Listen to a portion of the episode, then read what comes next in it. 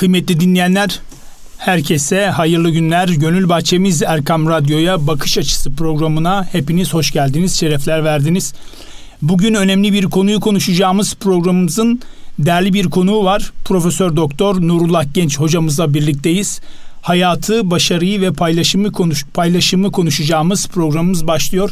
Kıymetli hocam hoş geldiniz, şerefler hoş verdiniz. Teşekkür ediyorum, çok sağ olun. Nasılsınız? İyiyim Allah'a şükürler olsun. Sizler nasılsınız, iyi misiniz? Elhamdülillah, Allah ben razı olsun. kıymetli çok radyomuza teşekkür, teşekkür ediyorum. Bizi Allah razı olsun, için. zaman olun. ayırdığınız için. Sağ olun. Ee, değerli hocam, hayatı konuşalım. Evet. Ee, sizin zamanınızdaki jenerasyonla şu andaki jenerasyon arasında tabii ki ciddi bir Çok fark büyük var. fark var. Evet. Ama çeşitli konuşmalarınızı, çeşitli videolarınızı hem radyo hem televizyon programlarınızı da izliyoruz. E, milletimiz de izliyor. Geçmişten günümüze baktığımızda bazı yaşananlar var. E, buradan yola çıkarak Eyvallah. Bizim kumaşımızda mı bir sıkıntı başladı? Geçmişten günümüze baktığımızda. Anladım. Kumaşımızda bir sıkıntı yok. E, küllü şeyin yarcı ile aslı derler. Yani her şey aslına çeker. Sağlam kumaşı var milletimizin de. Milletimizin hikayeleri azaldı. Yani biz hikayeleri olan, kıssaları olan bir milletiz. Yani bizim kitaplarımızda kıssadan hisse diye pek çok bölüm vardır. Eski eserlere baktığımızda oralarda bol bol görürüz kıssadan hisse diye. Bir konu anlatılır, anlatılır, anlatılır. Ondan sonra kıssadan hisse denir. Okuyan kişi o okuduğu e, didaktik yani öğretici bölümlerden ziyade okuduğu kıssadan aldığı dersle bir ömür o konuyu hatırlar. Biz hikayelerle hatırlatan bir milletiz. O yüzden masallarımız zengindir.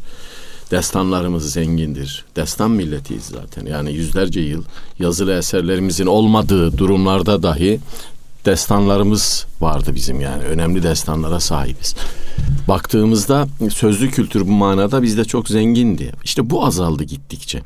Her şey görsel hale geldikçe, e, paketlendikçe, telefonlarımıza kaydedildikçe, kasetlerle başladı, radyolarla, kasetlerle başladı. Kasetlere kaydedildikçe hafızamızı teknolojik vasıtalara devrettik. İşin asıl acı tarafı bu. Hafızalarımızı sildik, bozduk, boşalttık. Nasıl olsa radyoda var, nasıl olsa televizyonda var, nasıl olsa kasette var, şimdi nasıl olsa CD'de var. O küçücük aletler var içerisine flash bellek falan diyorlar ya kayıt cihazı. Nasıl olsa o kayıt cihazlarında var diye hafızalarımızda taşıdığımız hikayeleri unuttuk. Asıl problem burada. O yüzden çocuklarımızın babalarından, ailelerinden öğrendikleri, hayatta rehber olarak kullanabilecekleri hikayeleri azaldı. Masal okuyan annelerimiz kalmadı. Kıssa anlatan dedelerimiz kalmadı. Asıl problem bu. Meselenin bu tarafını düşünmek lazım. Bu yüzden gittiğim yerlerde belediyelere filan da söylüyorum. Kıssa evleri açın, hikaye evleri açın diye. Hikaye anlatan insanlarımızın çoğalması lazım yeniden. Çünkü bu milletin hikayeleri başka coğrafyaların hikayelerine benzemez. Yani Anadolu'nun hikayeleri mesela bir Orta Afrika'nın hikayelerine benzemez. Orada da çok derindir hikayeler ama hani daha çok sömürgecilikle baş başa kalmış bir milletin hikayeleri bizim hikayelerimizden farklı olacaktır kaçınılmaz olarak. Bizim hikayelerimiz e, bir coğrafyadan yani Orta Asya'dan Anadolu'ya gelip burayı ilahi kelimetullah uğruna Allah'ın sahip olduğu yeryüzü ve gökyüzü mantığı felsefesi içerisinde ihya etmeye çalışan bir milletin hikayesidir. Dolayısıyla trajedisi, travması, hatta komedisi, hatta ders alınacak e, cüzleri çok fazladır. E, diğer coğrafyalardaki hikayelerin böyle karmaşık bir yapısı yoktur, fazlaca yoktur. O yüzden bu hikayeleri unutturduğunuz zaman bu coğrafyayı unutturursunuz. Bu coğrafyanın bizim milletimiz açısından taşıdığı önemi unutturursunuz. Asıl mesele burada. Yoksa asılda ya da kumaşta, dokuda, atlasta bir değişiklik yok. O kendi halini koruyor ama o kumaşı dokuyacağımız ipi, iğneyi ve o kumaştan meydana getireceğimiz elbiseyi ve o elbisenin şeklini, şemailini unuttuk biz. Asıl problem orada. Biraz da hocam geçmişten günümüze baktığımızda refah seviyesi ciddi anlamda da arttı. E, bu noktada acılar olmayınca olgunlaşma süreci de zayıflıyor. Evet. Şimdi evet. E, sizin e, geçmişte İmam gidişiniz, İmam giderken olan sıkıntı o kayıt sırasındaki babanızın evet, yaşamıştı. Evet. E, daha sonrasına eniştenizde olan o 50 kuruş 75 kuruş muhabbetine de Tabii. geleceğim. Bunlar gerçekten bir acı ama olgunlaştırıyor zannedersem tabii, öyle mi? Tabii olgunlaştırıyor. Şimdi o hadiselerin arkasında da yine yaşanmış hikayeler var. Yani babamın e, babasının dedemin Sibirya hikayesi olmasaydı yani Sibirya'da yaşadığı hadiseler olmasaydı yardım etmek üzere uzandığınız her el kendi elinizdir sloganı olmasaydı rehber cümlesiydi dedemin olmasaydı bir ömür damdan bakıp köyün köydeki misafir odasının damından bakıp ovayı gözleyerek özellikle ikindiden sonraları yolda kalanlara yardım etmek, yolculara su göndermek, bal yağ göndermek e, tavrı ve düşüncesi olmasaydı. Yine bir ömür damdan bakıp acaba benimle beraber Sibirya'ya gidenlerden birisi daha döner mi diye bir ömür hasret çekmeseydi, diğer gamlığı olmasaydı. Babam o on koyun hikayesini yaşayamazdı. Yani babamın o noktada o davranışı göstermesinin arkasında da kendi babasının hikayeleri var. Onlar onu yetiştirmişler çünkü anlatmaya çalıştığım buydu. Elbette o acıların, o yaşanmışlıkların gittikçe ortadan kalktığı, refah düzeyinin arttığı bir dünyada insanın mutluluğu yazması pek vaki olmadığından dolayı mutluluktan ders çıkarması da çok vaki olmuyor. Yani ünlü Fransız şairi var Aragon, e, onun mutlu aşk yoktur diye bir kitabı var. Soruyorlar ona diyorlar ki ya üstad yani gerçekten yok mu? Var da diyor kimse yazmıyor. Ee, bizde de böyledir masallarda da onlar erdi muradına biz çıkalım kerevetine diye. Şimdi refahın ve mutluluğun olduğu yerde kalem e, oynamıyor ama hangi kalem? Kalp kalemi, yürek kalemi oynamıyor. Yürek kaleminde bir oynama, bir titreme olmadığı için yani kalp bir şeyler yazma arzusunda taşımadığı için akıl da o noktada onun emrine girmiyor. Girmeyince akıl başka şeylerle uğraşıyor. O refahı çoğaltmak ya da o refahtan haz almak, mutluluk duymak ya da onunla kendi cakasını satmak vesaire. Bunlarla uğraşıyor. Onun da etkisi bir hayli fazla. Dediğiniz gibi bu iki faktör bir araya gelince hem refah arttı hem hikayeler azaldı. Zaten refah düzeyinin artması hikayeleri de azaltıyor. Yani işin bir tarafı da bu. Geldiğimiz nokta bu. Bunu sormamdaki maksat da şu oldu açıkçası. Bir yazar ciddi anlamda bir transfer oluyor Türkiye'de. Evet. Ee, daha sonra önceki kitaplarındaki o satış, o, o tat, o kalem sonraki e, transferden sonraki süreçte çıkan kitapta bulunamadığı ile ilgili birisi bir şey söyledi. Evet. Dedim ki o normalde mutlaka bir başarı grafiğini sağlayacaktır ama şu anda ciddi anlamda bir transfer olduğu için karşısındaki dönüş maddi anlamda çok yüksek olduğundan dolayı o işte sıkıntı, o evet, acılar evet. olmadığından kaleme evet. yansımıyor evet. açıkçası. Kalemin kullanılış e, amacı yani amacı mahsusası ya da maksadı mahsusası e, herhangi bir hadiseyi tahlile yönelik ya da bir amacı, bir ulvi gayeyi paylaşmaya yönelik olduğunda ayrı netice verir. Yoksa işte bir takımdan öbür takıma transfer olup o takımın amaçlarına hizmet etmek için kalem oynatmaya başladığında aynı ayrı netice verir. Bu ikisini birbirinden ayırt etmek evet, lazım. Doğru. Bu gayet tabii bazen büyük oyuncular büyük takımlara transfer oluyorlar. Başarısız olabiliyorlar. Neden? Eski performans yok. Gösteremiyorlar. İşte bu söylediğimden dolayıdır. O yüzden e, hadiseleri e, kendi esasından, kendi kalbinden ele alarak izah etmek lazım.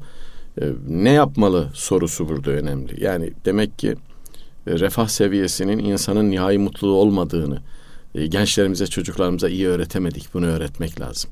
Yani refah seviyesi yükselince insan daha insan olmuyor. İnsan daha mutlu olmuyor. Nice zengin insanlar var ki mutsuzluk içerisinde hayatlarını tamamlayıp gidiyorlar. Bunu öğretemedik. Ailelerimiz çocuklarına üniversite tercihlerinde bile aman mühendis aman doktor ol derken sanki maddi refahla gelecek olan mutluluğun bayraktarlığını yaptılar yıllardır bu ülkede. Böyle olmadığını ailelere de öğretemedik. Aileler de bunu öğrenemediler. Meseleyi böyle biraz da bu tarafından ele almak lazım. Mutluluk nedir sorusunu iyi cevaplandırmak gerekiyor ve iyi öğretmek gerekiyor insanlara. Eyvallah değerli hocam. Ee, hayattan devam edelim. Ee, bir söyleşinizde e, kahvaltıda yaşanmıştık bir e, evet. teyze, enişte evet, ve evet. kuzenler arasındaki bir muhabbet vardı. Orada tabii bir yaşanmışlık var. Oradan e, sizin evet. bugünlere gelen bir süreciniz de var. Hocam orayı biraz anlatır mısınız? Şimdi o çok manidar bir hadisedir. Onu anlatayım. Ee, bizim hani modern bilimle ilgilenenlerimiz ve biraz da değer yargılarımıza uzak kalan e, insanımız, kardeşlerimiz, arkadaşlarımız, e, bu vatanı milleti seven herkes, bizim inançlarımızı seven herkes bizim kardeşimizdir.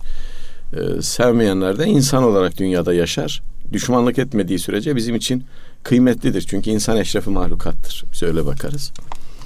E, zaman zaman bizim eskiden gelen geçmiş damarı kendisinde taşıyan herhangi bir okul bitirmemiş, eğitim seviyesi e, diploma anlamında üst düzey olmayan, yüksek olmayan, hele köylü, hele sokaklarda dolaşan, hele amele, hele ırgat insanlarımızı e, hafife aldıkları zamanlar fazlaca olmuştur. Yani ne acıdır ki yani bu ülkede yani benim oyum çobanın oyuyla aynı olmaz diyebilen kardeşlerimiz çıkmıştır. Maalesef.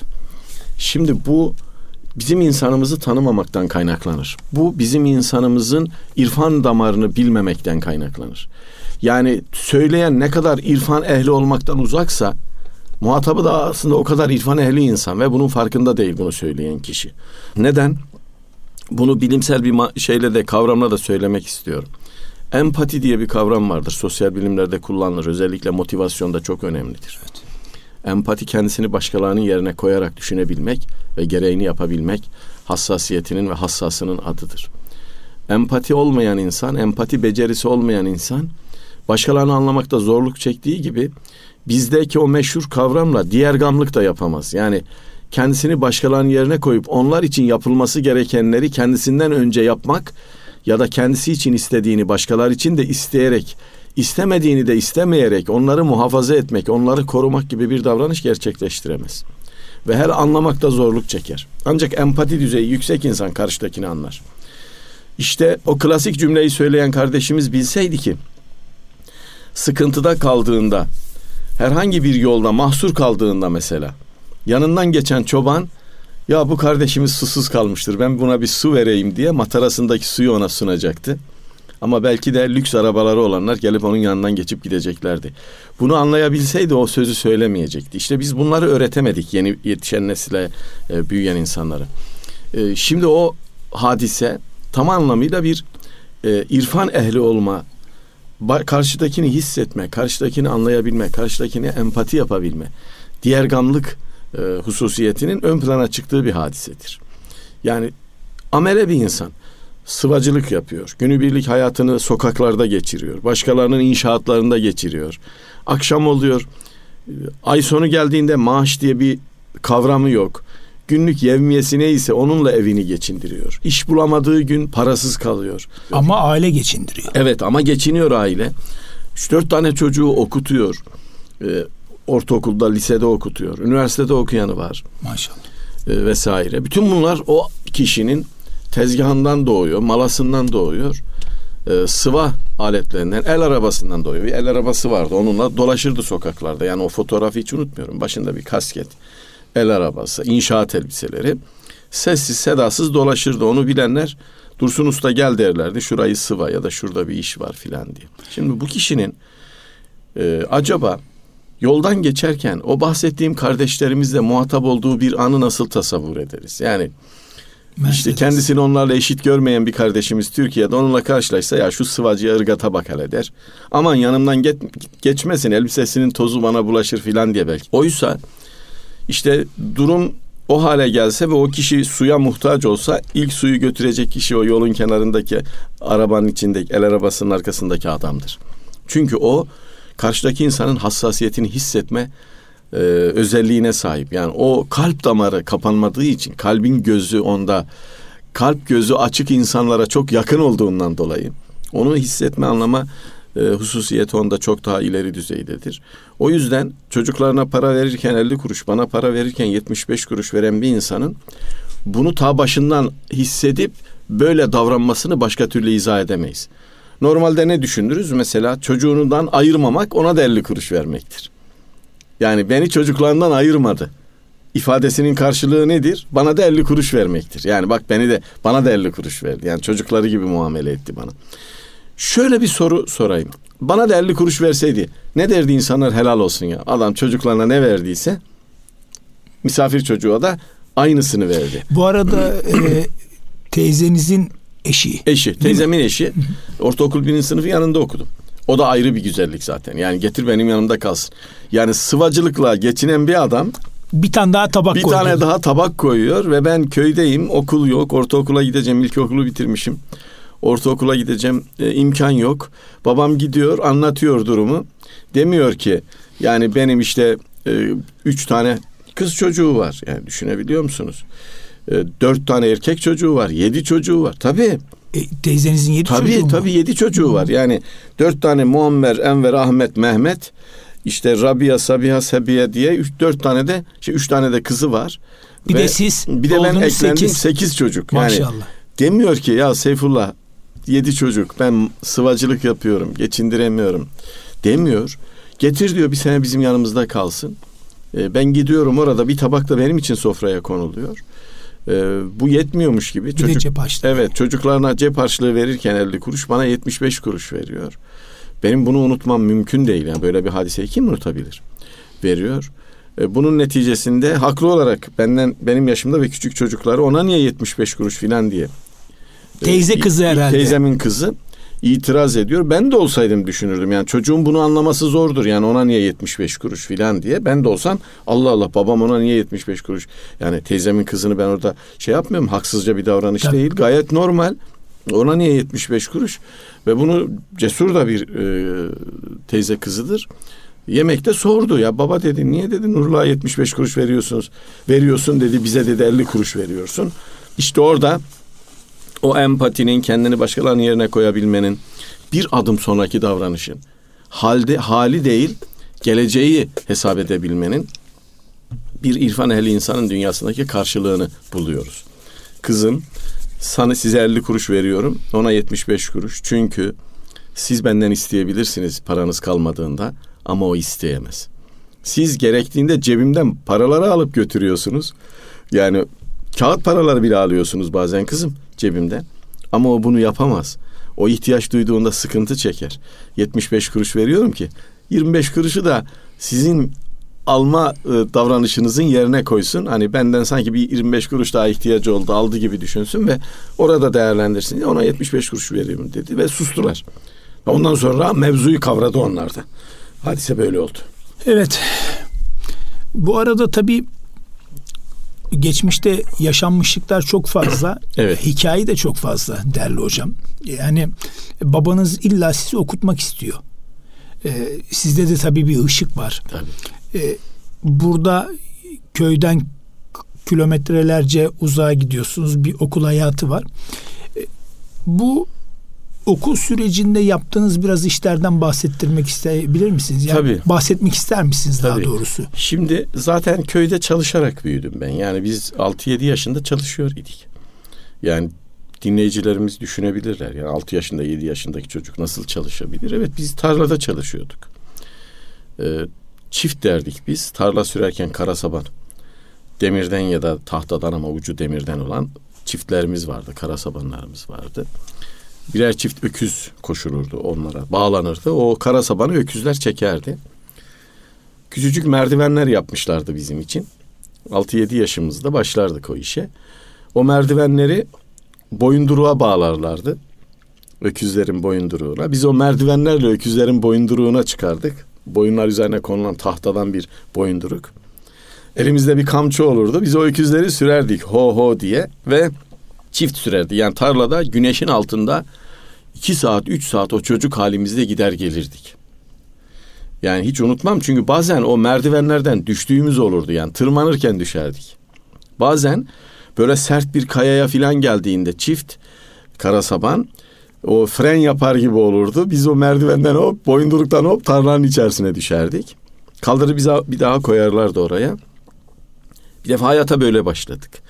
Yani kızgın güneşin altında 2-3 saat mola öncesi ve sonrası ikişer üçer saat boyunduruk üzerinde durup öküzlere ho ho diye onları sürmeye çalışan çocuklar olarak hayata başladık biz. O boyunduruğun üzerinde çalışırken gündüz e, akşam döndüğümüzde de akşam namazından sonra o yorgun halleriyle bir araya gelir.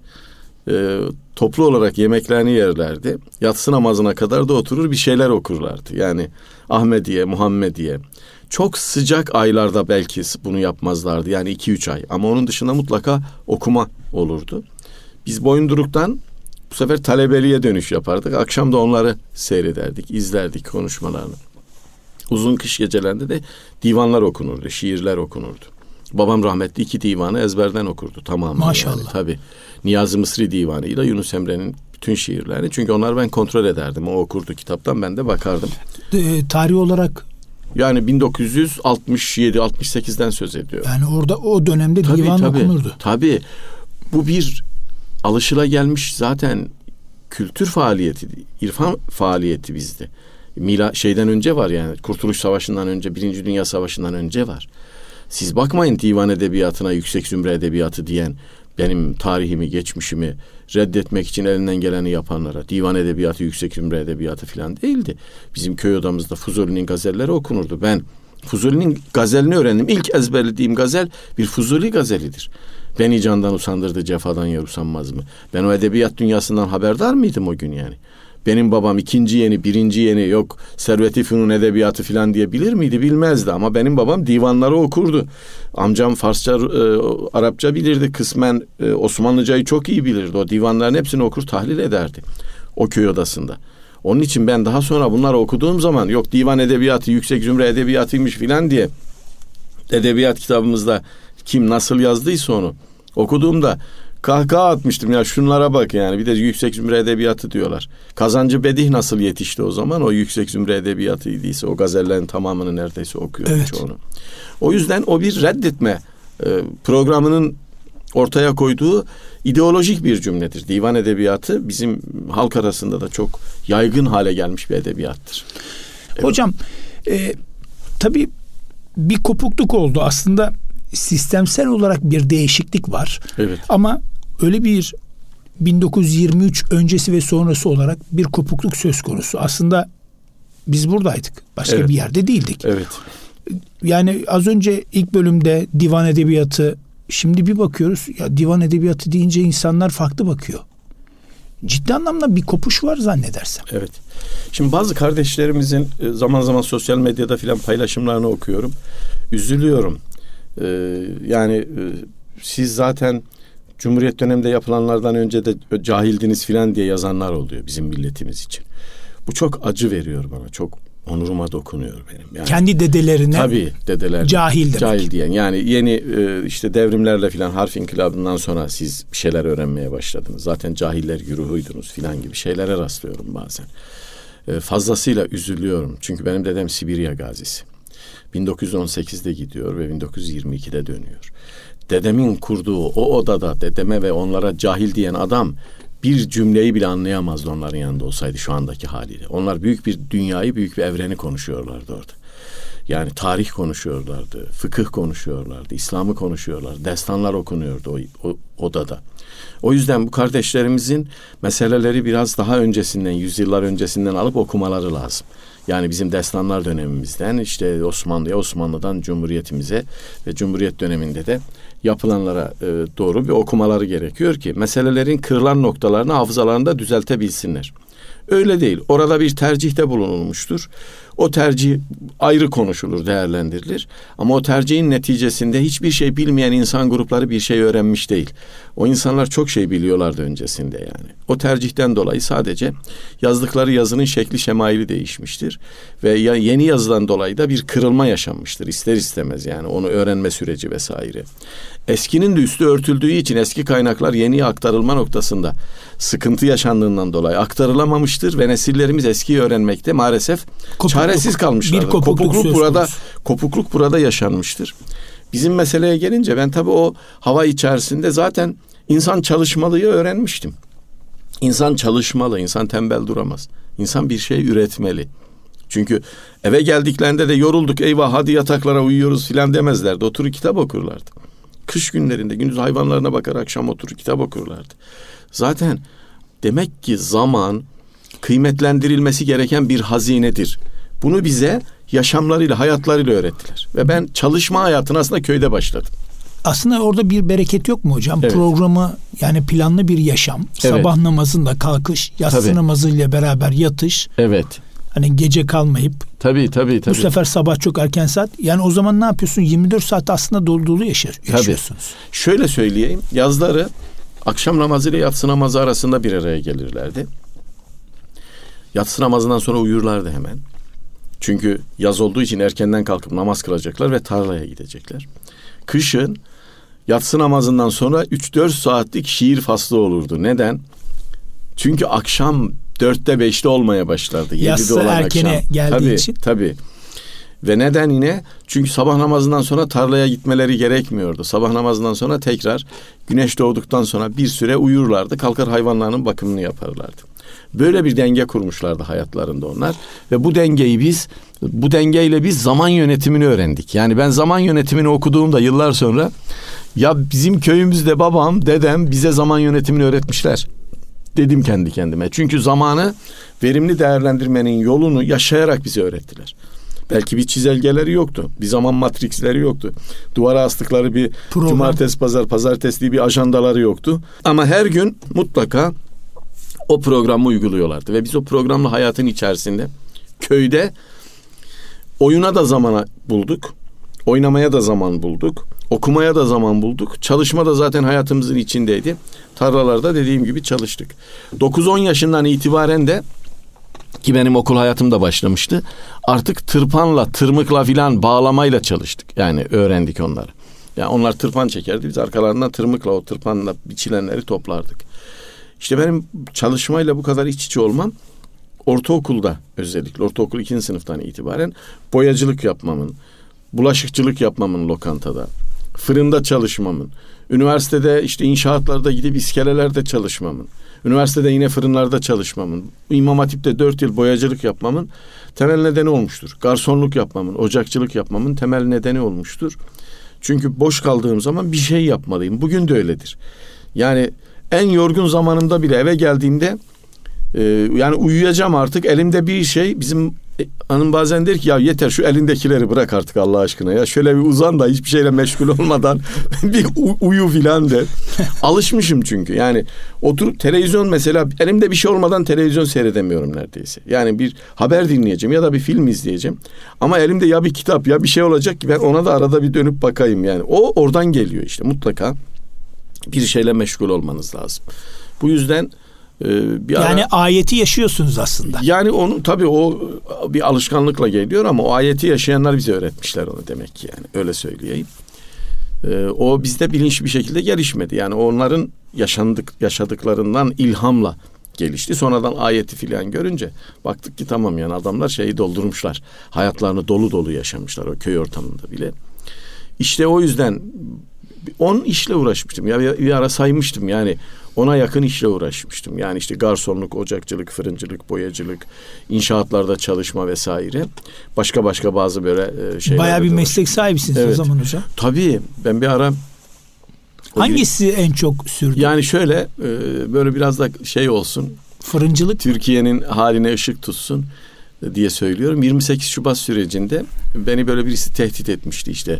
Sen görürsün bir darbe olursa filan işte üniversiteden seni de atarlar gibi bir şey söylemişti o zaman. Başörtüsünden atılan bir öğretim üyesinin atılmaması için şerh düşmüştüm. E, hayır oyu kullanmıştım, yönetimdeydim. Dışarıdan birisi yani fakülteden birisi değil, dışarıdan birisi bunu öğrendiği için ve başka şeylerde olduğu için o benim e, tasalanma yiğidim şiirimden dolayı filan beni böyle bir tehdit eder gibi. Yani yarın seni de atarlar demişti. Demiştim ki ayakkabılarını boyatıyor musun? Gülmüştü yani oturuyorduk çay içiyorduk. Hayırdır dedi. E, dedim ki iyi ayakkabı boyarım ben dedim yani. Atarım dedim Dada sinemasının önüne ayakkabı sandığımı. Atsınlar dedim. Ya ben o işlerle çalıştım zaten. Gider fırında çalışırım.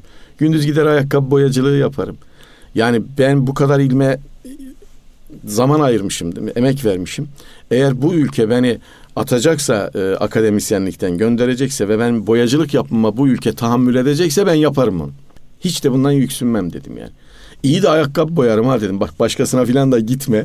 Ya hocam ne alem adamsın dedi kalktı gitti yani. Hiç unutmam onu. Ee, boyacılığı iyi yapıyordum yani. Çünkü usulüm şuydu. Boyadığım ayakkabının burun kısmında öyle bir ışıldama olacak ki yüzümü orada göre, görebileceğim yani. Yüzümü görmem lazım orada. Ancak nerede çok pütürlü bir ayakkabı olursa, mat bir ayakkabı olursa o mümkün olmuyor. Ama parlayacak, cilayla parlayacak bir ayakkabının burun kısmında yüzümü görmezsem şöyle baktığımda ana hatlarımı yüzümün demek ki iyi boyayamadım diye düşünüyorum. Bunu söyleyin bunu siz söyleyince değerli hocam aklıma şey geldi. Bazen bankaların veya şirketlerin çıkış kapılarında camlar öyle temiz oluyor ki kapıyı bulamayıp cama cama vuruyorsunuz ya. Evet, evet. O geldi şimdi aklıma evet. ayakkabının parlak olması. Evet yani küçük bir silüet böyle gördüğümde burun kısmında tamam derdim. Yani yüzümün silüetini görüyorum. Ee, onun da sebebi yani o boyayı bana öğreten birisi olmuştu.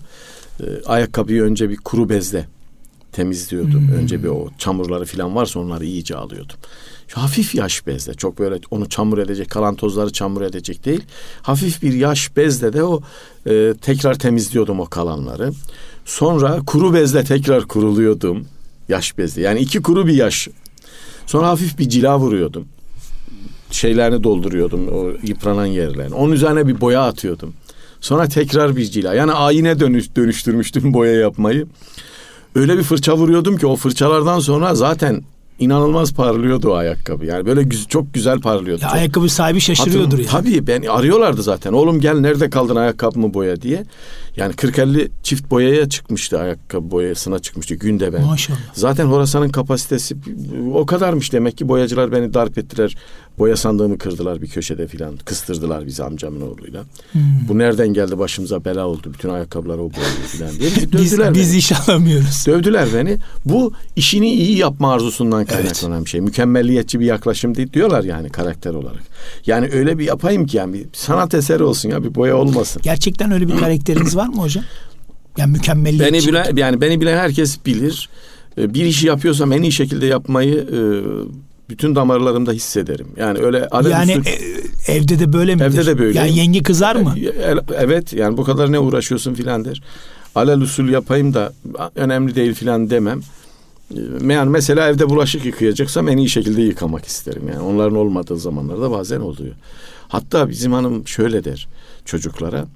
Yani eve döndüğüm zaman evde olmadığında baban evdeyse tertemiz siz evdeyseniz iş kötü oluyor filan der. Çünkü ben mümkün mertebe topluyorum. Yani eşime kolaylık olsun diye değil yapımda var bu. O dökünüklüğe tahammül edemiyorum. O görüntüye tahammül edemiyorum. Yani, Küçüklükten geliyor değil evet, mi hocam? Evet. Çünkü o Tabii. dönemde yaşanmıştık. Evet ondan dolayı. O yüzden öyle mükemmelliyetçi bir şeyim var. Yani işte satranç oynadım bir dönem. En iyi oynayayım. İşte tenis oynadım en iyisini oynayayım. İşte şimdi üç bant bilardo oynuyorum. Yani en iyisini nasıl yapabilirim? Hep böyle işte akademik hayatta en iyi nasıl olabilirim? Şiirde en iyi nasıl olabilirim? E, hepsini böyle e, hesap ediyorum. Tenisten kastımız masa normal tenis, masa, tenisi. masa tenisi. Ben de masa tenisinde iyiyim evet, hocam. Oynadım. Bir ara oynayalım inşallah. Evet. Fıtık ameliyat olduktan sonra yasaklandı. Şu anda Öyle mi? Evet, onun için bilardo sporuna devam ediyorum. Allah acı Ağır bir versin. fıtık ameliyat olmuştum. O da tenis yüzünden olmuştu zaten. Hmm. Tabii yani bir böyle küt vuruşlar vardır yukarıdan. Çok yükselmişim. Baskıyla kasığım yırtıldı boydan boya içten. Allahu Ekber. Tabii tabii yani böyle bir büyük bir fıtık ameliyatı oldum. Teniste kasığını yırtan adamım ben yani. O yüzden e, tenis oynayamıyorum ama hepsinde öyleydim. Yani bunun en iyisini nasıl yapabilirim? Bu yapısal bir şey yani evet. aynı zamanda karakterimde de var benim. O yüzden boyayı da öyle yapıyordum. Fırında çalıştım. Mesela 10 evet. yıl fırınlarda çalıştım. Her yaz çalışıyordum. E, ben fırından ayrıldığım zaman e, pişirdiğim ekmekten dolayı insanlar anlıyorlardı yani Nurla yapmamış yani bunun hamuru Nurlan yaptığı hamur değil ya da pişir bu ekmek onun pişirdiği ekmek değil diye. Çünkü böyle bıçak çekeriz o fırıncalaların üzerine biz açılsın diye. Evet. Onu böyle özenle çekerdim ben. Öyle rastgele değil. Yani böyle baştan başa o bıçağı böyle atardım. Çok derin de atmazdım. Çok yüzeysel de atmazdım. Ekmek böyle çok böyle gül gibi açılsın filan diye. O özen de buradan kaynaklanıyordu. Ya işlerimde öyle olmaya çalışıyorum. Derslerimde öyle olmaya çalışıyorum hep. Ha, şeyim bu. Hocam üniversitede okurken yüz gecesini tren garının banklarında geçiren evet. bir e, hocamız olarak. Evet. Yani 100 olur, 80 yazıyor. olur, 110 olur. Hani onun sayısını hesap etmem mümkün değil ama İstanbul mu? Neresi? Yok Erzurum tren garı. E, yüz hesabını şuradan yapıyorum. İşte haftada bir defa ya, uyumuş olsam tren garında ki haftada bir defa falan gidiyordum. Hmm. E, şimdi 25 hafta, 30 hafta düşünün. Yani okul şeyini 25 hafta düşünün 25 4 yılda 100 eder. Ama bazen belki halamgile gidiyordum. Başka yerlere gidiyordum. Yani 20'ye düşse 80 ama yani 4 yıl içerisinde 80-100 arası ya da 110-100 arası tam onu bilmem mümkün değil. Tren garındaki bir bankın üzerinde Uyudum yani orada gidip uyuyordum. Battaniyem vardı, yastığım vardı. Bir sınıf arkadaşım orada çalışıyordu Nedim Kahya diye. Allah rahmet eylesin vefat etti. Allah rahmet eylesin. Ee, o orada onlarla oturuyordum, çay içiyordum. Oradaki işte çalışanlarla artık e, dost olmuştuk. E, gece yatıyordum. Bir de banyo treni geliyordu. Yolcular meczup muamelesi yapıyordu. Yanıma para pul bırak, bırakıyorlardı. Yiyecek Allah bırakıyorlar. Allah. Tabii çok hoştu yani.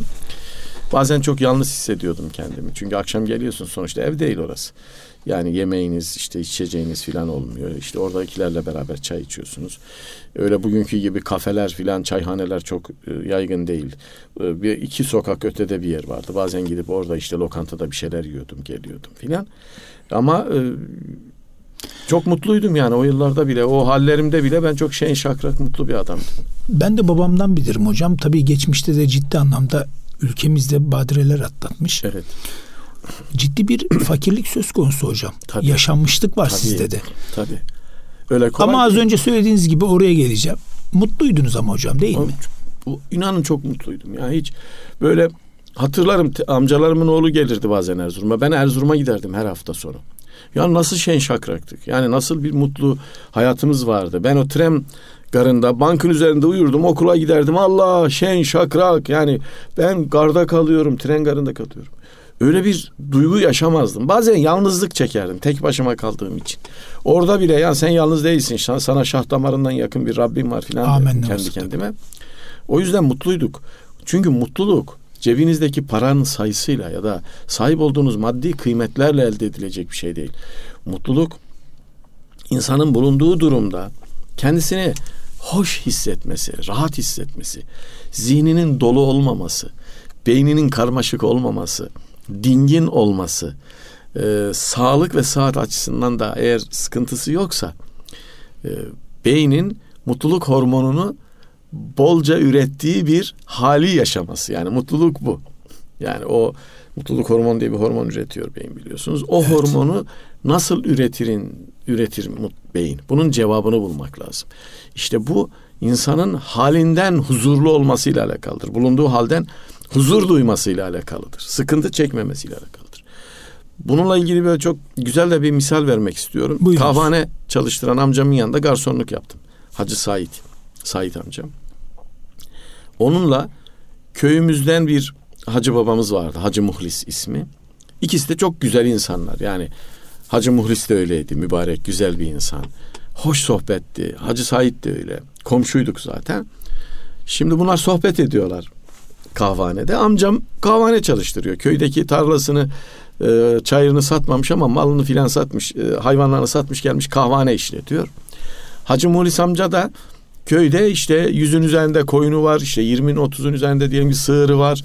E, bayağı böyle bir hani köy açısından baktığımızda köyün zenginlerinden bir tanesi ve malı oldukça fazla. Muhabbet ediyorlar. Ben de kulak misafiriyim. Şimdi mutluluğa bakın. Ee, diyor ki Hacı Muhlis amca ya diyor Sait diyor bir saat anlattı. Koyunlarda işte şu hastalık meydana geldi. Veteriner getirdim işte bir kısmını kurtlar 3-5 tanesini kurtlar kaptı. 3-5 tanesi işte yollarda telef oldu. Bayağı bir sıkıntı çektim. Anlattı anlattı derdini anlatıyor. Yani yüz koyunu anlatırken derdini anlatıyor. Sonra sığırlara döndü. Şap hastalığı oldu. İşte o sığırda böyle oldu filan. Bir, bir saatten fazla. Amcam ona şöyle bir cümle kurdu işte. Ben onu hiç unutmuyorum. Dedi ki ya muhlis dedi anlattın anlattın dedi. Allah korusun malını mülkünü Allah hayırlı gelecek nasip etsin. Size sanat çocuklarına. Vallahi dedi öyle mutluyum ki dedi. Mutlu oldum ki dedi bunları din- dinleyince. Niye dedi Said? Ya dedi ne koyunum var ne derdim var dedi yani. Mal aynı zamanda dert demektir. Bir tarafıyla doğru. Bir insanın kendisine yetecek kadar, kendisini geçindirecek kadar malı varsa sonrasının hesabını yapması yanlıştır. Tabii ki çalışacak, onu çoğaltacak ama onun derdiyle hemhal olmayacak. Geldi diye sevinmeyecek, gitti diye mutsuz olmayacak. İşte geldi diye sevinen, yani fazla mal kazandım diye sevinen gidince çok fazla mutsuz olur. Yani kazancın ve kaybetmenin kendisini geçindirmeyle ilişkisinin olmadığını bilmesi lazım insanın. Kendimizi geçindireceğimiz kadar varsa kimseye muhtaç değilsek mutluluk budur. Zaten o zenginlik olsa ne olur hocam? Tabii. Masada yiyeceğimiz yemek belli. Bellidir. Yani iki kaptan fazla yiyemezsin. İki takım elbise üst üste giyersen deli diye götürürler atarlar tımarhaneye. yani ne olacak ki? İşte o yüzden kardeşlerimize de bizi dinleyenlere de tavsiyem o. Kimseye muhtaç değilsek bu mutluluktur. Muhtaç olduğumuzdan fazlasına sahipsek bu hesabı kitabıyla bizim için sıkıntıdır. Ama işte bunun fazlasına sahibiz diye sevinmeyelim. Eyvallah. Anlatabildim mi? Kaybettiğimizde de üzülmeyeceğiz o zaman çünkü. Eyvallah. Evet, evet e, değerli hocam şimdi Erzurum ve sonrasında İstanbul. Evet. evet. E, tabii hayat devam ediyor. Doğru. E, paylaşımlar var ve başarılar var. Buradan yola çıktığımızda değerli hocam e, nasıl bir kıyasla nasıl bir düşünceyle İstanbul'da kendinizi buldunuz? Evet. Normal şartlar altında Erzurum'daydım. Erzurum'dan ayrılmayı çok düşünmüyordum aslında. Ama işte 28 Şubat ondan sonraki süreçler e, bir yarısında bu etkili olduysa diğer yarısında da benim yaptığım çalışmalar etkili oldu. Danışmanlık faaliyetlerim vardı. İşletmelere hizmet veriyordum. 20 yıl hizmet verdim. Kalinda Danışmanlık diye bir firmamız vardı. Özel üniversiteye geçtikten sonra o firmayla da ciddi manada e, hizmet verdik e, piyasaya, işletmelere.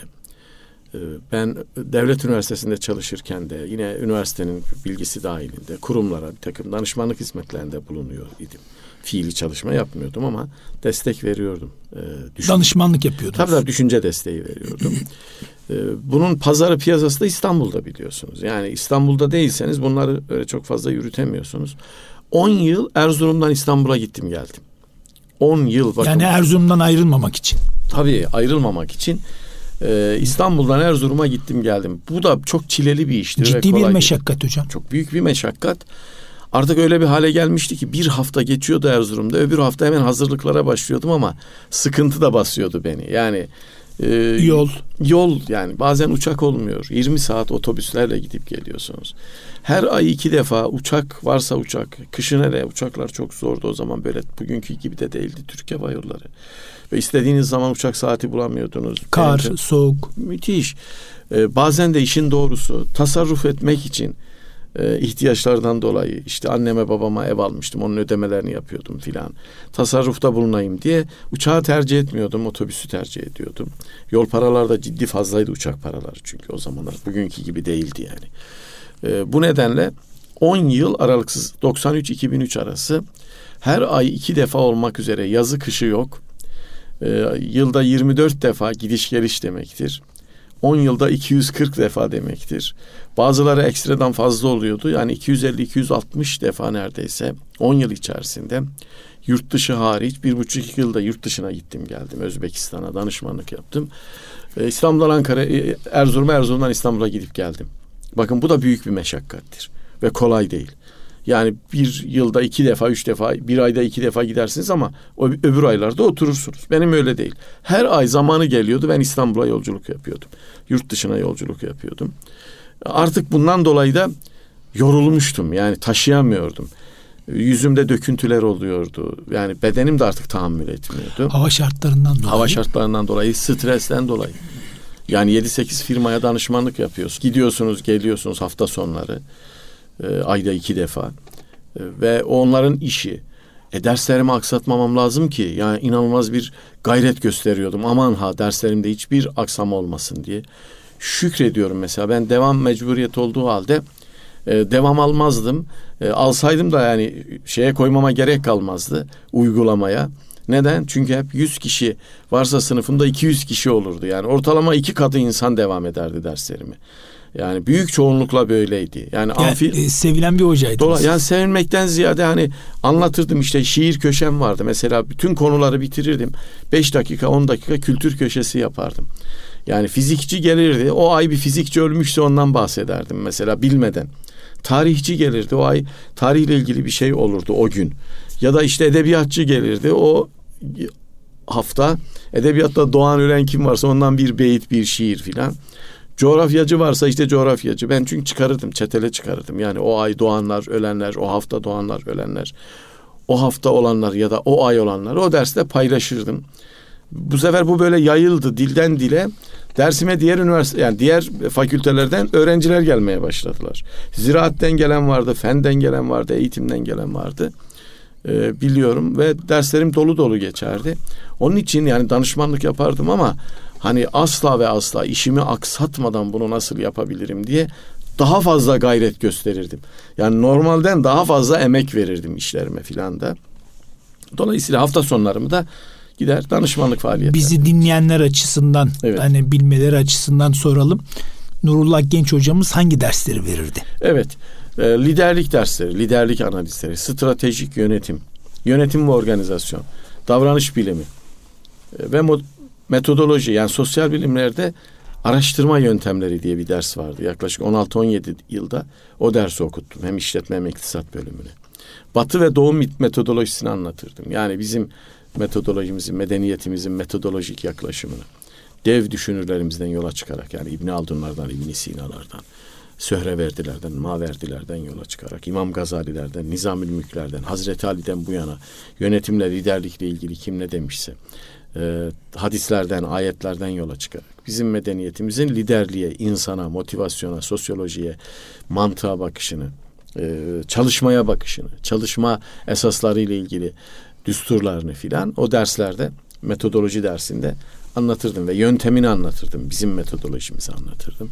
Bunun yanına karşısına da Batı metodolojisini koyardım. Yani alırdım Aristo'dan, Eflatun'dan, Yunan düşüncesinden e, modern çağa kadar, Sorokinlere kadar e, işte Auguste Comte'dan, Bacon'dan, e, Descartes'tan pek çok düşünürden yola çıkarak Batı metodolojisinde anlatırdım ki onların o çalışmaların bende oluşturduğu birikim hala bütün diriliğini koruyor bende ve o kadar çok beni de o kadar çok yetiştirmiş, eğitmiş ki herhangi bir konu olduğunda Batı metodolojisini, Doğu metodolojisini az da olsa biliyorsunuz, yöntemini biliyorsunuz. Ona göre bir hüküm verme ya da hüküm koyma imkanınız oluyor. Ee, onları okuturdum. Ee, ve kooperatifçilik dersiyle para banka dersi de okutmuştum ayrıyeten. Kooperatifçilikten asistan olmuştum. Başka kadro ilanı yoktu. Oradan girmiştim. Sonra yönetime naklettiler. Ee, para banka dersinde hocası olmadığı için para banka dersine girmiştim. Yani banka, para, kooperatifçilik, işletme yönetimi, motivasyon, liderlik, stratejik yönetim, aile işletmeleri filan diye birçok şeyin. O zaman on parmakta on marifet. Yani öyle denir mi bilmiyorum ama böyleydi. Yani yaptığım çalışmalar böyleydi. Evet. Maşallah. Hocam e, başarıya gelelim. Tabii birçok noktada başarı kişiden kişiye değişir ama son dönemde bilhassa iş beğenmemezlik. Evet. Efendime söyleyeyim işi tam manasıyla yapamamak veyahut da yapmamak. Bu bazıları Z kuşağı diyor, bazıları zero kuşağı diyor, bazıları son kuşak diyor. İsmine ne koyarsak koyalım. Ee, bu köşemizde gençlere biraz öğüt anlamında değil ama tecrübe paylaşımı noktasında evet. neler söylemek Şimdi istersiniz? Genç kardeşlerimize bir defa şu kuşakla ilgili bir şey söylemek istiyorum. Bu tür söylemlere sosyal medyada ya da batıdan bize aktarılan, ihraç edilen bu tür yaftalara aldanmasınlar. Bizde böyle ayrımlar falan yoktur. Z kuşağı, X kuşağı, Y kuşağı dediniz mi? E, kuşaklar arasında da ince bir bağ varsa onu da kestiniz mi? Dedeyi torundan ayırırsınız. Bizim kuşağımız bellidir yani. Bizim dedelerimiz bir kuşaktır. Annelerimiz, babalarımız bir kuşaktır. Biz de bir kuşağız. Üç kuşak yaşarız biz. Bizden sonrakilerden haberimiz yok henüz. Kendi çocuklarımız olmadığı için. Dedelerimizden öncekiler de eğer hayatta değilse onlar da gittiler zaten. Dolayısıyla bu üç kuşak önemlidir. Biz de birisi Z filan dediğinde diyeceğiz ki bir dakika ben torun kuşağıyım kardeşim. Benim anne baba kuşağım var, dede nene kuşağım var. İşte bu niye önemli? böyle tasnif ederek, yaftalayarak bizi hikayelerimizden kopartıyorlar. Yani biz hikayelerimizden kopuyoruz. Z kuşağı yaftalamasıyla Z kuşağı moduna giren birisi annesinden, babasından, dedesinden, nenesinden, onların hikayelerinden uzaklaşmak gibi bir tehlikeyle karşı karşıya kalabilir. Bir defa çocuklarımız bunu kullansalar bile, deseler bile ben Z kuşağıyım, ama aynı zamanda onlara saygı duyuyorum. Yani ben böyle yani çok eleştiren bir tip değilim her şeyi filan oturup eleştirmem. Saygı duyarım ama tavsiyem o. Tavsiyem o ki Z kuşağı filan demekten ziyade e, kendi kuşaklarını bulundukları yere göre yani anne baba kuşağı, torun kuşağı ya da dede nene kuşağı, baba anne, anne anne kuşağı gibi nitelerlerse daha iyi olur bir. İkincisi onlara tavsiyem şu. Başarı severek yaptığınız işte gelir. Bir defa yeteneklerine göre sevmedikleri işlere yönelmesinler.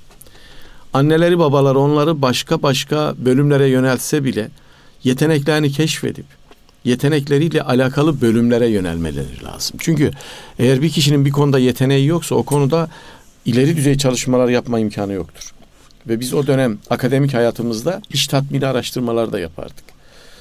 Yani yüzde yetmişinin iş tatminsizliği yaşadığı bir ülke e, hoş bir çalışma alanına sahip değildir çalışma iklimini. Her on kişiden yedi tanesi yaptığı işi sevmiyor.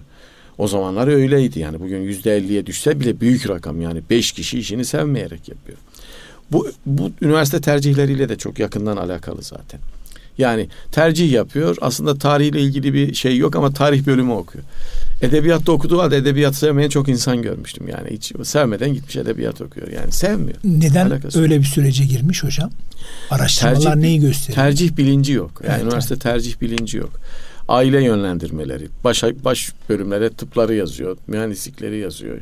Yeteneklerine uygun bölümler yazmıyor. Arkaya da ya o olmazsa bunlar olsun diye yazıyor ve birisi geliyor herhangi biri. Puanı nereyi tutarsa. Böyle değil. Yani bir bilinçli tercihi şöyle bilirim ben. Ben tarih yeteneğim var arkadaş. Birinci sıraya tarihi yazıyorum diyen adam bilinçli tercih yapan adamdır. Bundan dolayı da sıkıntı yaşıyor gençlerimiz. Buna düşmesinler. Çünkü iş mutsuzluğu yaşarlar ve büyük işler yapamazlar. Bir kişi başarıyı yetenek alanında olan, bilgisiyle donandığı, tecrübesini yaşadığı ve isteğini ruhunda içinde taşıdığı bir işle alakalı elde edebilir büyük başarılar. Yani Sezai Karakoç Usta'nın dediği gibi biz koşu bittikten sonra da koşan atlarız. Koşunun bittiği yer hedeftir. Hedeften sonrasını dahi kovalayan kişi ancak böyle yetişebilir. Yani yeteneğine uygun bilgiyi elde edip onu hayatta yaşayıp tecrübesini elde edip isteğini diri tutan adam koşu bittikten sonra da koşan atlara benzer. Başarıyı böyle yakalamalı. Hocam lazım. sözü bir daha alalım. Evet. Ee, herhangi bir alanda yeteneğinin olup olmadığını tespit edip yeteneği yoksa o alandan uzak durup yeteneğinin olduğu alanda uzmanlaşmaya çalışıp o alanın bilgisine erişen, o alanın tecrübesini de o bilgiyi hayattaki karşılığıyla yaşayarak elde eden ve sonra onu isteğini de hiçbir zaman kaybetmeden ruhunda ve kalbinde diri tutan çünkü ruh esastır. Kalbinde, ruhunda diri tutan adam biz koşu bittikten sonra da koşan atlarız cümlesinin muhatabı olur. Yani hedefleri de aşar. O hedeflerin üstünde başka e, noktalara ulaşır. Sadece hedeflerle de yetinmez. E, gençlerimiz başarıyı böyle düşünürlerse ben ülkemizin bundan sonraki yıllarda önümüzdeki 10-20 yılda böyle çalışan gençlerle çok büyük ivme kazanacağı kanaat. Acaba burada değerli hocam şey mi var? Paradan mı çok ön planda? Meslek evet. ne olursa olsun değil de Evet. Ailelerimizin hani, mutluluk tarifi maaş mı? Mutluluk tarifi zafiyetli. Maalesef. Maaşı ma- mutluluk zanneden aileler var.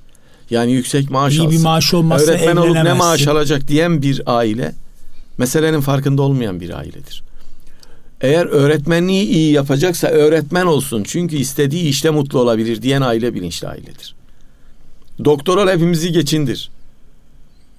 Bu aile çok zafiyet dolu, eksik düşünceli bir ailedir. Böyle bir aile varsa.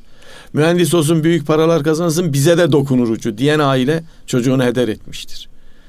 Efendim doktor olsun işte biz de doktorlara gittiğimizde kuyrukta bekliyoruz bize de bakar. Muayenemizi yapan diğer yapar diyen aileler hatırlıyorum. Arkadaşlarımızdan bile Halen var hocam. Böyle diyenler vardı. Nasıl büyük bir zafiyet içerisinde olduklarından haberdar bile değiller. Ve çocuğa da sormuyor gönlünden Tabii, ne geçiyor. Bir Kendisi. o çocuk yarın bakacak mı bakmayacak mı onu, onu bilmiyor. İki o tıp fakültesinde okuduğunda nasıl dönüşecek o çocuk onu bilmiyor. Üç yeteneği yoksa sıkıntı çekecek, istemeyecek. Nöbet tutarken sıkıntıyla tutacak. Hasta bakarken sıkıntıyla bakacak. Çünkü onun yapısına uygun değil. Bunu bilmiyor. Ben tıp fakültesine gidecektim. Tercihimi yapmıştım yani fark derslerini verip tıp fakültesi diploması alacaktım. Üniversite birinci sınıfta okurken işletmede. Çünkü biz imam hatip mezunuyduk. Edebiyat mezunu sayıldığımız için fen bölümlerini tercih edemiyorduk. Benim tıp fakültesine gidebilecek puanım vardı. Yüksekti fen puanım. Hocam dedi gidip fark derslerini vereceksin müdür bey. Abdurrahman Teper diye. Ve tıp fakültesini kazanacaksın. İstemeye istemeye gidiyordum. Çünkü düşünüyordum ben doktorluğu nasıl yapacağım yani. Ben sineği bile omzuma konan sineği bile incitmemeye çalışan birisiyim. Ben nasıl iğne yaparım? Yani yarın cerrah olursam nasıl ameliyat yapacağım filan diye. Kara kara düşünüyordum. Ya biri ölürse ben çok duygusalım yani orada. Onunla beraber mezarlığa gitmek ister canım yani. Adamı götüreyim defin edeyim diye düşünürüm. E doktorluk yapamazsınız o zaman. Ben onu hadi öldü alın götürün Nasıl derim? Bunu demek e, şey değil yani. Son sözü aileye Tabii, nasıl söyleyeceksiniz? Garip bir şey değil yani. Buna uygun kişi elbette bunu diyecek. Doktorluk böyledir yani. Hani rahmet rahmana kavuştu kardeşim cenazenizi alabilirsiniz diyecek gerekirse. Ama benim yapıma uygun değildi. O yüzden kaydımı sildirdim. Benim yetenek tahlilimi yaptı bir hocam. Senden doktor olmaz deyince ben gittim kaydımı sildirdim hemen. Yani onu yaşadım. Dolabımın kapağına yazdım. Ben akademi yönetim organizasyon akademisyeni olacağım filan diye yazdım. 20 sene sonra yönetim organizasyon profesörü olacağım. Parantez içerisinde inş yazdım inşallah diye. 20 sene sonra Türkiye'nin tanıdığı bir şair olacağım. Yine inşallah diye yazdım parantez içine. Dolabımın kapağını astım. İşte bu mutluluğun nerede olduğunu anlamakla alakalı önemli bir şey. E bugüne kadar ben işimde ve yaptığım işlerde hiç mutsuzluk yaşamadım ya. Hiç yaşamadım. Her yaptığım işi Severek huzurla ve severek ve mutlulukla yaptım. Akademisyenliğim öyledir, danışmanlığım öyledir, şiir, sanat, edebiyat öyledir. Onun için yani yaşadığımdan dolayı da kardeşlerimizin itibar etmesini arzu ederim. Mutlaka sevecekleri işlerde uzmanlık, başarı kovalasınlar. Mutluluk öyle geliyor. Evet. Evet. Hocam e, bir röportajınızda yağmuru yazana kadar 3 ay duvarlarla konuştum Evet. ifadesi var. Evet. Biraz açar mısınız? Yani o 10 yıl artı 3 aydır. 10 yıl artı 3 aydır. Bizim o köy odasında naatlar okunurdu. Sohbetler naatla bitirilirdi. Peygamberimize salatü selam getirilirdi. Fatihalar okunurdu. Ee, rahmetli amcam halk şairiydi aynı zamanda. Çok güzel de şiir yazardı. O demişti ki yani bir Müslüman şair naat yazmamışsa adam olmamıştır. O benim hafızama e, yerleşmiş o zaman. E, 1980'den itibaren şiirlerim dergilerde falan yayınlanmaya başlayınca artık kitaplaşacak belli ama benim bir naatım da olmalı. Yoksa ben adam olamam filan diye düşünmeye de başlamıştım. Ee, ve 1986 yılında ilk şiir kitabım Çiçekler Üşümesin yayınlandı. Ama içinde bir naat yoktu. Ee, yani mm, telmihler vardı Efendimiz'e filan ama naat yoktu. Ben bundan so- sonraki süreçte naat yazmalıyım diye 10 yıl o ıstırabı taşıdım kendimde. 80-90 arası. İşte 90'da İstanbul'dan Erzurum'a dönerken bir otobüs yolculuğunda böyle bir tarih muhasebesi yaşadım. Okçular Tepesi'nden Abdülhamid'in Han'ın indirilmesine kadar. Yani Efendimiz'e uzak olmanın getirdiği sıkıntılar, Efendimiz'e yakın olmanın getirdiği bereket, verimlilik. Yani Okçular Tepesi'nde okçular yerlerini terk etmeseler Uhud Savaşı kazanılıyor yani. Kaçıyor çünkü diğerleri. E, Halid bin Velid gelmeyecek filan bunları düşündüm. Ki orada peygamberimizin de bir talimatı var aslında. Kesinlikle bırakmayın Ayrılmayın diye. Onun için diyorum. Efendimizin kesin talimatlarına uysak zaten neler kazanmayız yani. Dolayısıyla e, oradan Abdülhamit Han'ı indirenlere kadar gelmişti hafızam. Sensiz ufuklarıma yalancı bir tan düştü. Sensiz kıtalar boyu uzayan vatan düştü. Bir kölelik ruhuna mahkum olunca gönül yüzyıllardır dorukta bekleyen sultan düştü diye biletin arkasına gala bileti vardı. O biletin arkasına yazmıştım bu mısraları. Sonra naat yazmaya başladığımı hissettim. E, eve döndüm.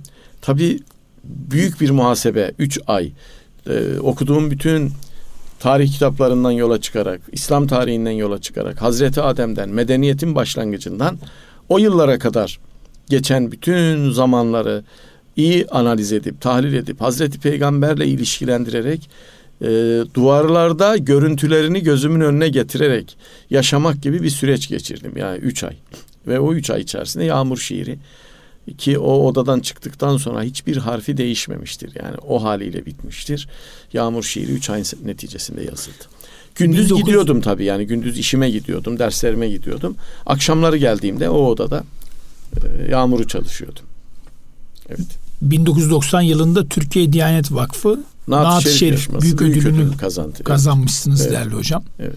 Hocam bir son olarak bir şiir Evet. okusanız. Evet. Ee, şöyle bir şey okuyayım o zaman. Bütün bunları da belki özetleyecek. Şiirle hemhal olmanın getirdiği empatiyi de içine konuş- dahil ederek. Evet, empatiyi de içine dahil eden bir dörtlük okuyayım. Beş mısradan oluşan bir şiir. Buyurunuz. Benden anlamadın, şiirden anla. Senin gülüşünle yaşadığımı, akşamı ettiğim senden kalanla, sabaha seninle başladığımı, benden anlamadın, şiirden anla. Bütün dinleyicilerimizi buradan muhabbetle selamlıyorum. Allah razı olsun. Hocam bir roman tadında hayat tecrübenizi Eyvallah. bizimle paylaştınız. Eyvallah. Çok teşekkür Ben ediyoruz. teşekkür. Zaman ayırdınız. Eyvallah Allah razı olsun. Sizden de. Bilgi ve deneyimini bizimle paylaşan kıymetli hocamıza teşekkür ediyoruz. Çalışmalarınızda başarılar diliyor. Tekrar misafir etmeyi arzu ediyoruz değerli hocam. İnşallah. İnşallah. Kıymetli dinleyenler Bugün Profesör Doktor Nurullah Genç hocamız ile hayatı, başarıyı ve paylaşımı konuştuğumuz programın maalesef sonuna gelmiş bulunmaktayız. Efendim kaçıran veya tekrar dinlemek isteyen dinleyicilerimiz için erkamradyo.com internet sitesinden hem bu programı hem de geçmiş programlarımıza ulaşabilirler. Haftaya aynı gün ve saatte yeni bir konu ile huzurlarınızda olabilmek duasıyla. Efendim kulağınız bizde olsun. Allah razı olsun.